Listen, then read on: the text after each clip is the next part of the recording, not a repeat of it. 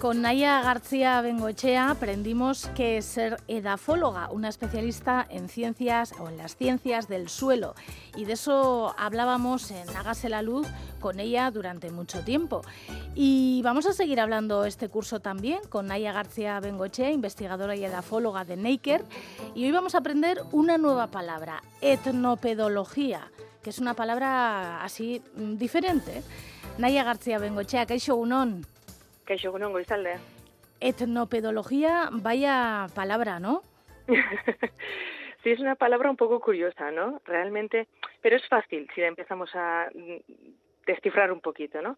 Etno al final viene de etnografía y eh, pedología, realmente pedos es eh, el suelo y logía es la ciencia. Entonces al final es la disciplina de las ciencias del suelo que estudia y explora las relaciones sinergias y eh, retroalimentaciones entre los usos de los suelos y el conjunto de los símbolos, percepciones y la relación con la cultura. ¿Esto es una ciencia nueva o es una ciencia antigua? Pues es una ciencia antigua, como la mayoría de las ciencias, pero es verdad que tal vez el estudio de la etnopedología se ve un poco enmascarado con otras ciencias, ¿no? Muchos investigadores que estudian los usos de los suelos y las culturas, pues son etnógrafos o historiadores y no se identifican como etnopedólogos. ¿Tú eres una etnopedóloga? No, yo no lo soy porque yo realmente mi formación académica soy soy bióloga de formación y lo que estudio yo, la línea de ciencias de suelo que estudio eh, va más hacia la física de los suelos, la biología de los suelos y no tanto al estudio de la relación entre el uso del suelo y la cultura, pero me parece una ciencia apasionante, la verdad. Mira, he leído también que es bastante complicado encontrar expertos en esta materia. Realmente es complicado porque eh, estos investigadores no se identifican como etnopedólogos, pero por ejemplo, nosotros aquí tenemos a Alberto Santana Esquerra, que es profesor e historiador que ha trabajado muchísimo en el estudio de la relación de la cultura vasca y los usos de suelo. Y es un experto en los seles. Y me preguntarás qué es un sel. Eso, eso te iba a preguntar.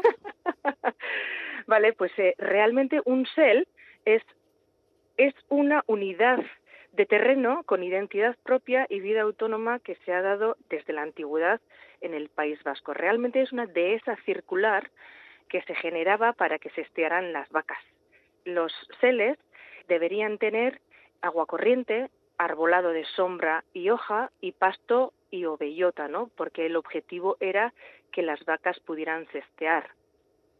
Estos seles, que en castellano se conocen como sel, en euskera tienen diversos nombres y se denominan como cortas, gortas, sarobes, saroi, vasos, mendis, olas, zabalas, mira la diversidad de palabras que tenemos en euskera para denominar un sel, ¿no? Ese sel que eh, surgen eh, entre los siglos 3 y 1 antes de Cristo, eh, realmente eran la gestión del territorio que se hacía en aquella época del suelo comunal.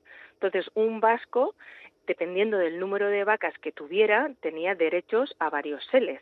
Entonces, cada 24 vacas había, cada uno tenía derecho a un cel de invierno y dos seles de verano, ¿no? Y realmente son círculos en el territorio que, de hecho, si cogemos un poco de altura los podemos ver desde los aviones. Cuando vamos a aterrizar al Oyu se pueden ver unos seles perfectamente. Son círculos en el territorio, pero como son bastante grandes, los seles de invierno tienen casi 500 metros de diámetro. Cuando nosotros vamos caminando por el monte no somos conscientes de que estamos en un sel. Pero eran círculos redondos que se generaban para testear. ¿Qué pasa? que realmente eh, los vascos tenían derecho de uso de esos seles y tenían que cuidar ese terreno y devolverlo cuando se acabara su derecho en iguales condiciones o mejores condiciones. Y en la Edad Media esto ya aparece como documentado y se decía que si una persona quemaba un sel, en la normativa aparecía que esa persona, eh, a esa persona se le cortaban las orejas. Imagínate, lo importante, sí, lo importante que era cuidar esa tierra, ese suelo, ¿no? Y mantenerlo en, en buenas condiciones. Y en la Edad Media estos seles realmente eran zonas de cesteo, zonas despobladas, que eh, cuando aparecen los jaunchos y quieren em, proteger esos seles, lo que les obligan a los usuarios o maisterras de esos seles era a poblarlos y a construir un caserío, ¿no? Estos seles tenían identidad propia y todos los seles tenían nombre propio. Entonces, el caserío que se construye en ese sel toma el nombre del sel. Y luego, posteriormente, la familia que vive en ese caserío toma el nombre del caserío.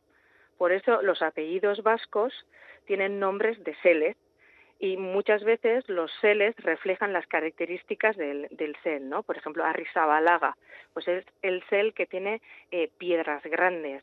Cortavitarte, pues es eh, el sel que queda entre dos cortas. Y turbe, y turburu aspian eh, dagoen corta, ¿eh? Hmm. Y al final el caserío se coge el nombre de, de la corta o del sel y la familia coge ese apellido. Entonces, es evidente que aquí históricamente sí que hemos tenido esa relación con el uso del suelo y el suelo. Todavía siguen existiendo porque, claro, muchos de esos seles actualmente no existirán, ¿no? Existen muchos, o sea, más de los que te puedes imaginar. Los seles existen en la zona atlántica de Euskal Herria y eh, se estima que, eh, que existieron hasta 40.000 imagínate, y que solo el 10% de esos seles se habitaron con caseríos y luego se privatizaron.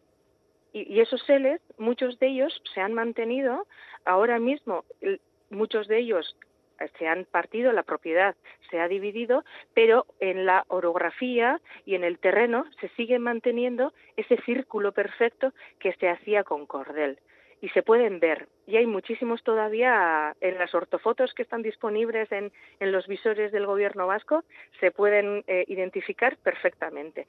No se han generado nuevos seles desde hace desde la Edad Media, desde unos 450 años o por ahí, pero los que quedaron desde entonces todavía muchos de ellos son evidentes. Estas ortofotos que dices, ¿qué, qué tipo de fotos son? Son fotos aéreas que saca el gobierno vasco todos los años de todo el territorio vasco y están disponibles en la página web del gobierno vasco, en el visor que tiene el gobierno vasco. Y ahí se puede consultar y se pueden ver, como dices, estos seles, ¿no? Sí, que son realmente pues, círculos en el terreno que de todos modos eh, muchos de ellos habrán desaparecido porque se habrán construido ya no caseríos, sino edificaciones y demás.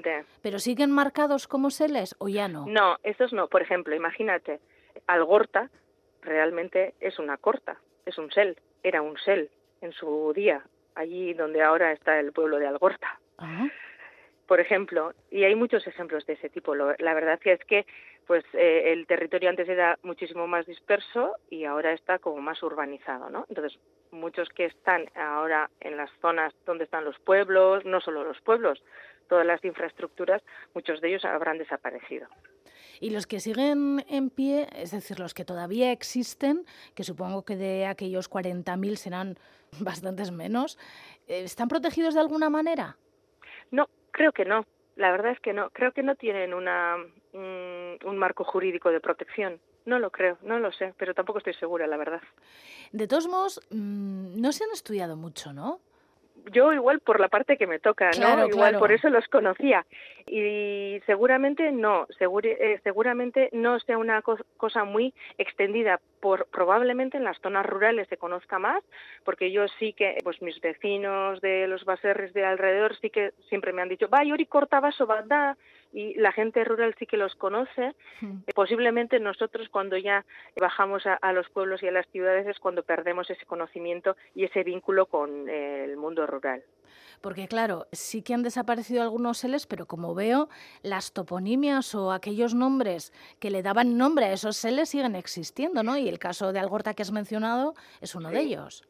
Sí, Ganeco Gorta, es otra corta, pues Cortázar, Cortabarría, todos esos al final, eh, Urquizabaso, ten en cuenta todos los nombres que tenía en euskera el sel, ¿no? Ola puede ser, Mendiola también es un sel, seguramente que estaba en el monte. Al final, y todos los apellidos vascos vienen de, de los seles. En Europa y en Asia, la mayoría de los apellidos vienen de hijo de O'Donnell, hijo de Donnell, ese tipo de conceptos, ¿no? O de oficios, zapatero, o de características físicas, delgado, calvo. Y en Euskadi, en Euskal Herria, los apellidos toman el nombre de la tierra. Interesante.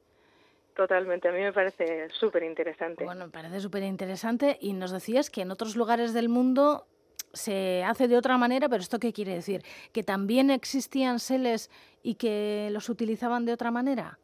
No, no, no. La distribución, la gestión del uso del suelo mediante seles se conoce solo aquí.